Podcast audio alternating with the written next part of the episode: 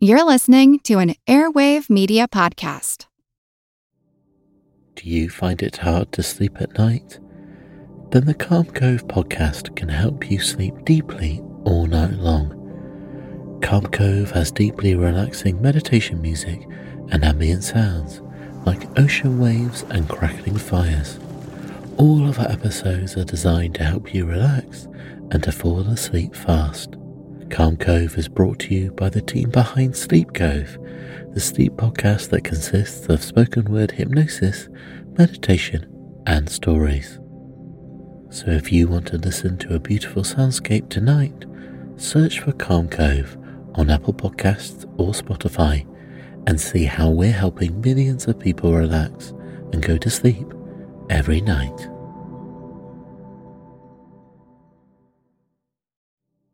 Do you find it hard to sleep at night? Then the Sleep Cove podcast can help you. Hi, I'm Christopher Fitton, the voice and clinical hypnotherapist behind Sleep Cove.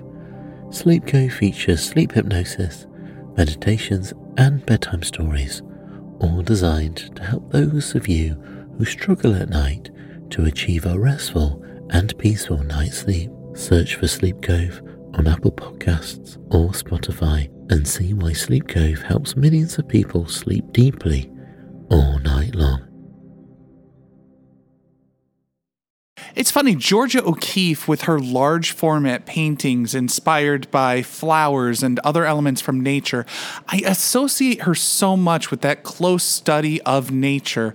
I've always pictured her out, sort of isolated in the desert, communing with nature, and just like her and her her easel set up in that vast open desert.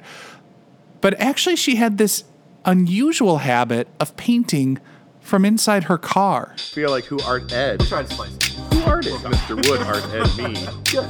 Either way, it, it's ambiguous. It works on so many levels. I know. That's off to a great start. Welcome to Who Arted, where we explore visual arts in an audio medium. I'm your host, Kyle Wood, and for this week's Fun Fact Friday, we're going to talk a little bit about Georgia O'Keeffe and her peculiar habit of painting in her car.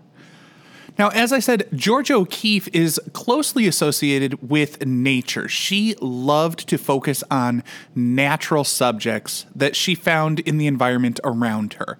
She's probably best known for her large format paintings of flowers.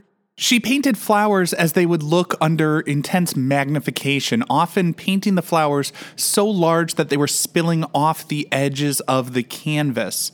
And she also was well known for her series of southwestern or desert landscapes. And that's because while she was born in Wisconsin, she spent time in different parts of America. She spent some time with her family in Virginia. She spent a while in New York in the gallery scene. And she also spent a good deal of her career and her life in New Mexico, where she absolutely adored the desert landscape. Unfortunately, while she loved the desert landscape, the desert landscape and particularly the desert sun were not really the healthiest work environment for her. Now, while the desert landscapes that she was painting felt vast and open, she was often painting those landscapes from inside of the makeshift studio she created in a cramped Ford Model A car. See, what she would do was she would try to protect herself from the sun's rays and other natural natural elements, pests like bees and things like that. She would work inside of the car and she would take out the driver's seat and then she would flip the passenger seat like reversed so it would face backwards.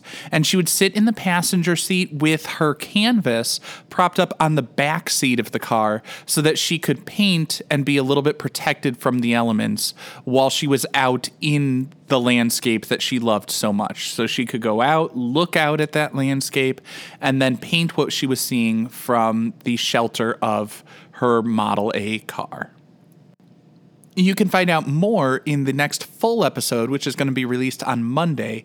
And in that episode, I'm going to talk a little bit about O'Keeffe, her biography, and we will discuss one of her famous paintings, the Blue Morning Glories from 1935.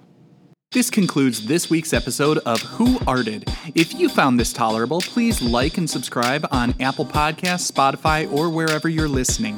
You can find images of the work being discussed this week and every week in the show notes on Twitter at WoodArtEd and on the website whoartedpodcast.com. Podcast done.